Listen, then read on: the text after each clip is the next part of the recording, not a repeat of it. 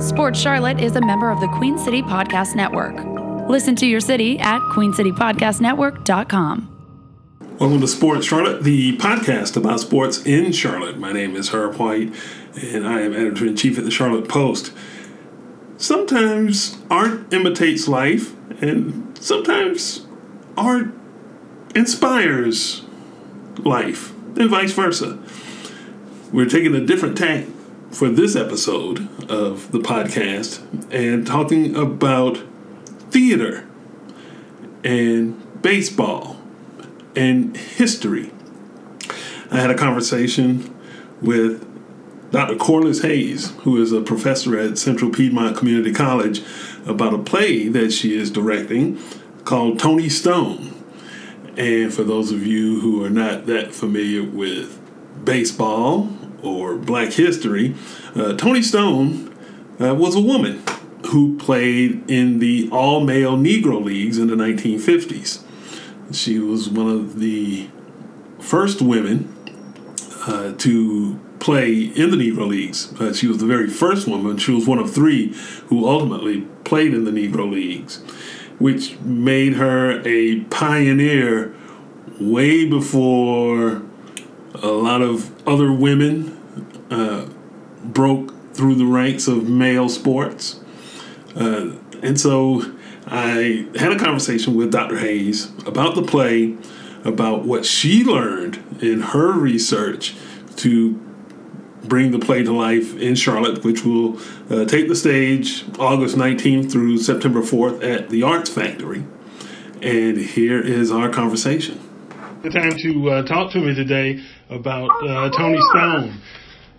And I guess the the main thing that I want to ask about this particular play that you're directing is uh, obviously it's August 19th through September 4th at the Arts Factory.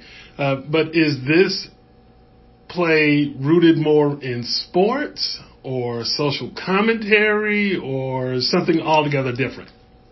Well, I think you know what it's it's rooted in many of those that it is have a there is a social consciousness in the play because it's it is a history lesson, one that has probably a lot of people have not known about, not even you know, not just to mention the black community, but America itself, and it does give you a little bit about about baseball in that period um, when these uh, black men were playing in these what they call it barnstorming uh, uh, teams or groups throughout the country and finally made it to, you know, with the Milwaukee, um, with the, uh, with the Milwaukee, uh, Clowns. So, uh, Minnesota Clowns. So I think it's a little bit of, I think it's a little bit of all of that. So then, uh, in terms of the story of Toni Stone, and like you touched on, uh, she was the you know, first woman to play with the Negro Leagues, and that made her the first woman to play in a league in a professional league for men. And I know right. everybody. But, but, right. but let's make sure there were three of them first, but she was one. But she was the first. But there were three that were actually uh, a part of that period too. Mm-hmm. But she was one of the three, yes. And so everybody has heard of the movie A League of Their Own with Tom Hanks and the story of of uh, industrial league uh, team that played during World War II. But Toni Stone, like you said, is not necessarily that well known. Is, is that just the way history works in the United States when black folks are looked over, especially black women? Or is this a story that's kind of like lost, like you said, even among black folks? Oh, I think it's a story about it is lost.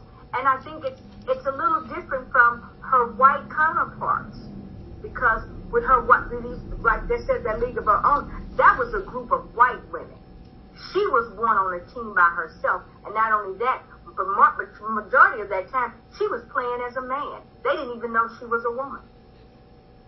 Mm-hmm. So there's a uniqueness even in that. Yeah. so, uh, in terms of the research that, that went into putting this particular production into motion, when you talk about she played as a man and her teammates didn't even know that she was a guy. Yeah, but it came out, you know that. But yeah, but she started off right playing as a man. Yes. Yeah. Uh, did you know much about her story before you took on this assignment? Oh, I knew nothing about her story. I'll be honest with you. I didn't. Uh, when this when this play was dropped, I would say kind, it just kind of dropped on me in, in a way. I um, they were preparing for me to direct another show. To be honest with you, and they didn't, and they found out they couldn't get the rights to this other play. So I guess they went and did their research, three bones, and found this other uh, this other story and asked me to look at it. And that's how this kind of came about. And so, in your research and understanding, what was your initial reaction to to the to the person Toni Stone and what she oh, accomplished? The story, the story, just I would say this: I was kind of shocked that I didn't. You know, I'm not a baseball player. I don't mean I don't know baseball like that, but I'm from St. Louis, which is a baseball town, and I thought I knew a little bit about some parts of baseball with the Cardinals and the St. Louis Browns and all that, but I never knew her story. So I was fascinated about the story. But at the same time, when I looked at the play, it kind of scared me because I'm like, boy, this is a big challenge. Because whoever, you may get the actor, the actress or the actor to play this, but she's got to have some athleticism or some ability to look like she's a ball player. And not only a ball player, she's got to look like she plays better than the men. mm-hmm. Which is a challenge in itself. For the whole for, for my whole journey with this play is to get the audience to have some belief that, that these actors are ball players. Mm-hmm.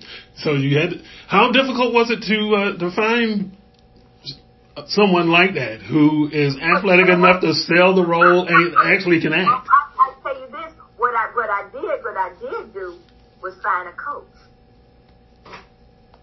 And it had some people, some uh, actors who had potential.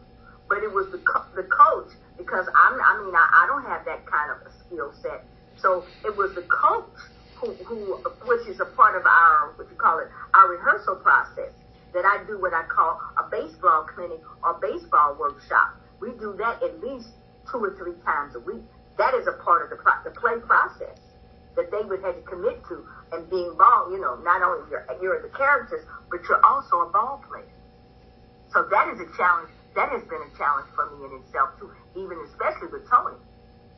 Mm-hmm. If that makes sense to you. Yeah. Oh yeah. So, uh, so you had to go through a baseball training camp basically to get everybody up to speed. We do it every day, honey. we haven't stopped it. Oh yeah, we go through it. Oh yes, we do. They mm-hmm. have been outside. They have drills. Oh yes, they have a special routine that they do every day. Yes. Now, that sounds like a, a lot of hard work that goes into this. That, that would deter a lot of people from not. oh, I'm like, oh, I can't do this. Yeah. And you know, also, yeah, it, it, it, it's challenging. It's challenging, but I have been very lucky that I have had. I've got a lot of young actors who are kind of hungry and looking for something like this to do. And I haven't, in a while, directed young black men like this. Most of the time when I'm directing, they're older black men. But to find young black men, and not only that, to find, not, including Toni, eight black young men who are willing to take this time, a time out of their life to be in a play. Eight is a lot to keep together. Mm-hmm. If, if you know if you know anything about a play, that and especially about young young black men who have got a lot of challenges of their own. They're not just actors. You know, some take care of their families. Some have two or three jobs. Some are in school. So to, to, to put this a part of their regimen, of their schedule in this short period of their life, it's a, it's, it's a big commitment for them. On top of learning how to play baseball. Yeah, and yeah, and then a lot of them don't have a lot of um, experience being an actor. So I'm becoming more director, but also teacher and mentor, mm-hmm. which is good. Yeah, I was going to ask, how much of a challenge is that in terms of, you know, not only did you have to get your lead actor acclimated to baseball, you had to get all of these other actors acclimated to baseball as well as the acting, which you just mentioned. Because. They. They don't. They don't. They don't have the experience. They mm. don't. So I had to kind of pull back as well. In my other chapters of my life, I've been a high school teacher. I've been a middle school teacher. I've taught drama on those levels. So it's kind of going back, and I guess even with myself in terms of my own patience and realizing people have to start somewhere. And if they're willing to start, I'm willing to give my time and commitment and be patient and work with them and get and get them where they need to be. Yeah, and so now you, you, obviously the show starts next week, so everything's in place. Everybody's ready to go. oh hell, yes, and then also uh, uh, this play is a I can say a bit of a spectacle too because we also show that part of that of this baseball experience with the Negro Baseball League is the clowning, the dancing, the entertainment because they're kind of like our contemporaries with the Harlem Globetrotters. They put on a show. Mm-hmm. So that was that's a part of the process that they had to learn choreography and clowning. Yeah. And when you look at that, you you talk about the Harlem Globetrotters, and I think also, you know, in terms of baseball, a lot of times that Negro League's history is is lost or glossed over in terms of how it contributes to modern day baseball in terms of the skill sets that modern day players have, or even uh, the wearing of uniforms, that kind of thing. A lot of that came from the Negro leagues and oh, yeah. how it translates to today. Okay, and, and also, which is really important about the Negro leagues, they were the first to have those, what do you call it, those boom lights, those outdoor lights. Yeah, outdoor lighting. Mm-hmm. We, they were the first, and it was the other our white counterparts who later adopted that. Yeah. So we were the first to yeah. have those rights. Yeah, night baseball was a Negro League's invention. Uh, oh, yeah. Okay. Uh, the, the stolen base was turned into an art form by the Negro uh-huh. Leagues, and it translated over to the majors once players like Jackie Robinson and Larry Doby oh, moved over. So, but now I, one thing too that I, I saw in the um, uh, in the flyer for the for the play is that it contains adult language and themes, as well as trauma to women and black people. Can you oh, talk a little bit about that as well? Well, um, first of all, this play is a memory play. We go, she talks about the reach, and that reach is that she's pulling back in her memory gems of her life, pivotal moments that show her passion, her fears, her anxiety, her heart, her strength, and all those things. And some of those things are not very pleasant. I mean, because I mean, life is mixed with many things. So it, and it shows um, her journey uh, as she went through this process of becoming a professional baseball player, but also becoming a woman too. So they're, they're kind of integrated together. So we have scenes where she's on a bus with with these men. They go to the bathroom. They stop and go and and take relieve themselves. She can't do that. They have to stop and sleep somewhere. Most when they sleep, they're generally sleeping in some brothel. And they have, to, if you remember that that movie or the uh, the book, the Green Book, they just can't stop anywhere. So that becomes a challenge where they stop because of uh, uh, Jim Crowism, places they can stay. So she's many times is left vulnerable on a bus by herself, or she's left vulnerable in a room and, and no one to really watch out and protect her. So that is it. And one thing that is really important that I want people to understand is that, yes, she faced racism, but she faced a lot of sexism and gender bias as a woman. She faced, that probably was more of a challenge or something, an obstacle to overcome than the racism because of her teammates. Yeah. So yes. she had to deal with people within and without her organization. And all of those, right? Mm-hmm. Right. Yeah. And she has, and she suffered abuse of, um, and I think these characters, I don't think they're they're real people. I mean, I mean, we have different characters in the play, but I think they're kind of a combination of different people in her experiences that she's pulled together. Because um, she has one who is a who is an abuser, and he's very jealous, kind of like her nemesis and he's very jealous of her stats and where she's going. And when he finds out, oh, she's a woman, he constantly challenges her, and that becomes an abusive relationship. even you know volatile, if you will. So it's it's it's yeah, it's, and then we have homosexuality. A lot of even with today, we got a lot lot of blog players now who are just coming out, you know, as football players or basketball players, and saying I'm I'm gay. They had that same situation in the Negro Baseball League, but they didn't come out. So, but the players among themselves knew who those who those players were. So they they could be subject to harass or being abused on a team. Mm-hmm. So you get that too. Yeah, and when you look at the state of, of women in sports, and this year marks the 50th anniversary of Title IX and equality uh-huh. on uh, on campuses across the country, and there's all these celebrations about women who have who've done remarkable things and have been the first. You know, to to hear this story about Toni Stone is like, you know, she was the first in so many different ways, and this sister has lost to history almost. And not, and then let and then let us be clear to add to her story. She was she could play football. She was an ice skater. She was track. She was a percussionist. She was a musician.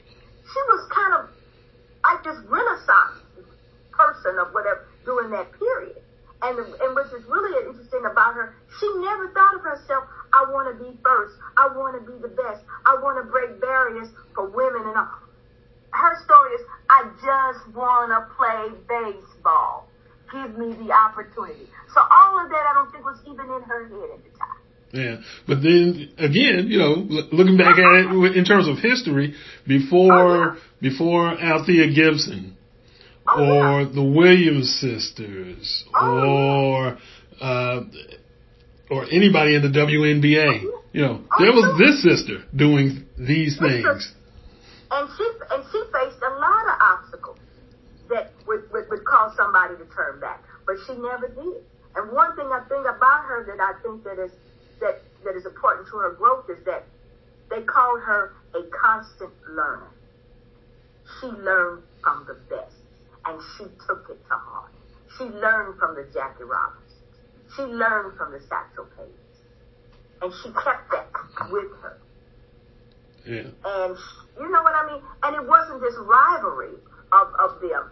She considered them like teachers, feeding her, getting her to grow learning and blossoming. And not okay you know i'm going to try to out you know i'll beat him. But one thing about her is that in the story which in the play which is kind of funny she reminds them all the time of her stats.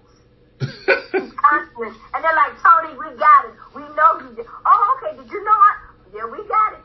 So she tells you stories on and on. And i guess that's kind of to, to remind her or even maybe to remind him of, of her colleagues or her players and all that. You know, it took a lot for me to get here. Mm-hmm. And I'm just, you know, kind of, you know, not like she's bragging, but it's just like, it's like a part of her armor. It's a part of who she is. And she's just, and she's just back to sharing those things with us. But I never think of it in the play when she does it that she's bragging on herself or she's that, she's got that kind of ego. I don't think. I, I don't see it as that. Yeah, but she was reminding them that she's nobody's oh. second fiddle. yeah, you know, she hey, I got to hit on Satchel Paige, even though in the history they say it's kind of questionable, but she claims she did. so we'll just have to take her word for it. That's her story. She lived with it. yeah, absolutely, absolutely. Uh-huh. Uh, so is there anything that, that I may have missed in terms of in terms of the dialogue that, that you think is you know worth adding to it or shedding extra light on? I don't think it's there for sensationalism by any means. I think you know, and then also we got to consider too, as I call it in other shows, locker room talk among men. And I think you have to be very authentic in that language. That language is not going to be very polite, and we're going to think. So yeah, they they talk about men's body parts. They talk about things that men talk about in the privacy among themselves. Mm-hmm. And like we were eavesdropping. If, does that you understand what I'm saying? Absolutely. Like that. Yeah. Uh, okay. And I've been in plenty of locker rooms over the years, and trust and believe, I've heard Yeah, I've heard it all. So I, I don't think there's, you know, there's nothing new that I haven't heard over there uh, when it comes to that. And that, and pretty much that language is in those locker, if you want to call them, the locker room or those dugout moments, Mhm. or those moments among the players. Yeah, and, and is that part? And I guess that's that's all part of her story as well, because even though today a lot of that has been cleaned up in the presence of women in locker rooms, is, is that something that comes out in the play as well? That maybe there's that resentment that the locker room is a sacred space for those male athletes, and they see her as as interloper. It could be because they're not going. They're not going to censor themselves. They're going to be who they are. And if she's uncomfortable with it, then then I guess you know you move on and you decide how you go. Because one thing about them, they don't change their behavior. They, and they, even though some of them have befriended Toni and all that, they don't change their behavior as being mean and being base because their their thing is I'm a base. I'm I'm a I'm a baseball player, and especially I think during this period when we're what post World War II, where to to to wear that uniform and to be a part, they were like movie stars in that time. Because you know what what we we called the Negro jobs during that period, and for those men to be elevated on that, that was a big thing. Yeah. That was you know, we not sharecropping, we not, you know, waiting, and you know, do, oh, oh, you know, operating an elevator or whatever that is, what they call those Negro jobs. They're not doing that. So for them to make this kind of money for what they love to do, and they had the skill set to do it, they were there. And they were, like I said, they're not letting Toni or anybody else, you know what I mean? Okay, you know, censor them because they were they were men. They were men, and they they and, and we see them as men, and and the playwright doesn't hold back on that. Yeah. Toni deals. Like I said, there's an interesting part um, in the play is where they all get out, get out, and have to have to uh, relieve themselves. Whether Toni's there or not, there, and the whole the whole the whole bus comes goes out and does it right there with them. Yeah. Yeah. yeah, she, has to deal with, and she talks about how you know she's t- you know the smell, smelliness, the grittiness, the smell of a man that she has to constantly endure, constantly over and over. Sometimes it's just sickening to her. Yeah. She uh, dealt with it. yeah. Well, it certainly is nothing like you will see today. So, things have been cleaned up quite a bit. Oh, they cleaning up good.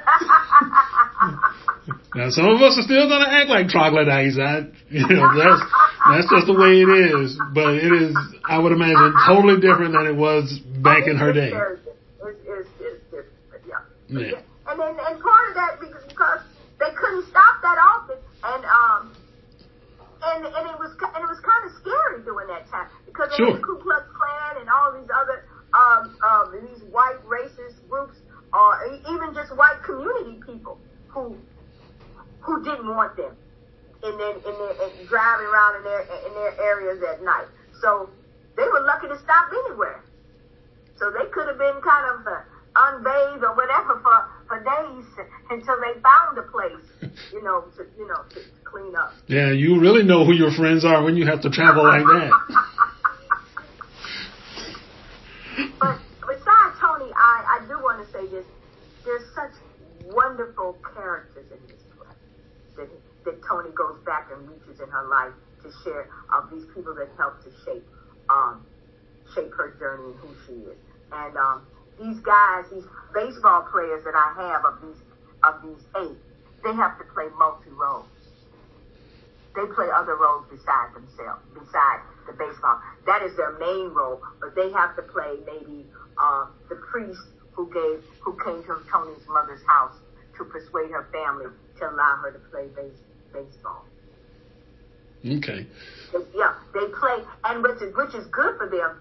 They also have to, they also have to, we have to play different genders and different races, which is good. They have to play women and they have to play white folks. hmm So, so, so this is acting after all. I mean, it's theater. So, you know. I know it. So disbelief. So that's my challenge too. Is you know, as they move from character to character.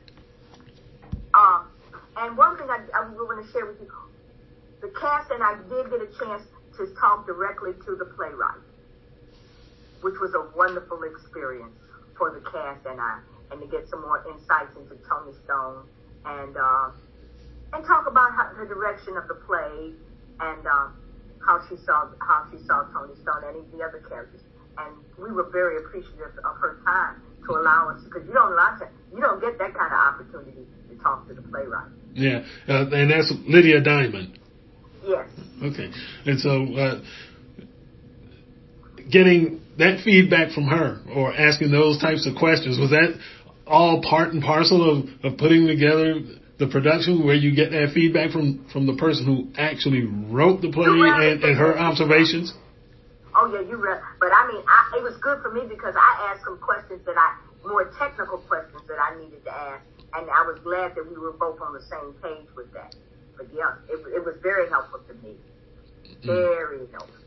So this sounds like the type of play that, you know, whether you are a sports fan or not, you know, there's something in here for everybody. Oh yeah, it's it's, it's universal themes. It is it, it's for all of us because it's it's yeah it's the black experience, but it's American history, and it's something that all of us can get out of, regardless of ethnicity, gender, or race. Yeah. Uh, sounds like a great story. It's going to be a heck of a show, and so that's. Uh, it's all I know. It's going to be a show. all right, it's going to be a heck of a show, and we're talking about August the nineteenth to September the fourth, and you know it's going to be all good. All right. I'm looking up to the universe. Okay. okay. Well, I do appreciate you taking the time to talk to me, oh, and uh, you know, and there you have it with Central Piedmont Community College professor Corlis Hayes, director of Toni Stone, which will take the stage August 19th through September 4th at the Arts Factory in Charlotte. Check it out. It's going to be a great show. And thank you for listening to Sports Charlotte. You can get it on Queen City Podcast Network, thecharlottepost.com, Check out the rest of the website for all our other content because we cover sports, obviously, but there's a lot of different things that we cover uh, when it comes to arts and entertainment, community news, lifestyles, etc., etc., etc. We're also on social media Twitter, Facebook, Instagram, TikTok, YouTube. Check us all all over the place. And for everybody back at the office, my name is Herb White. Thanks for listening. QueenCityPodcastNetwork.com.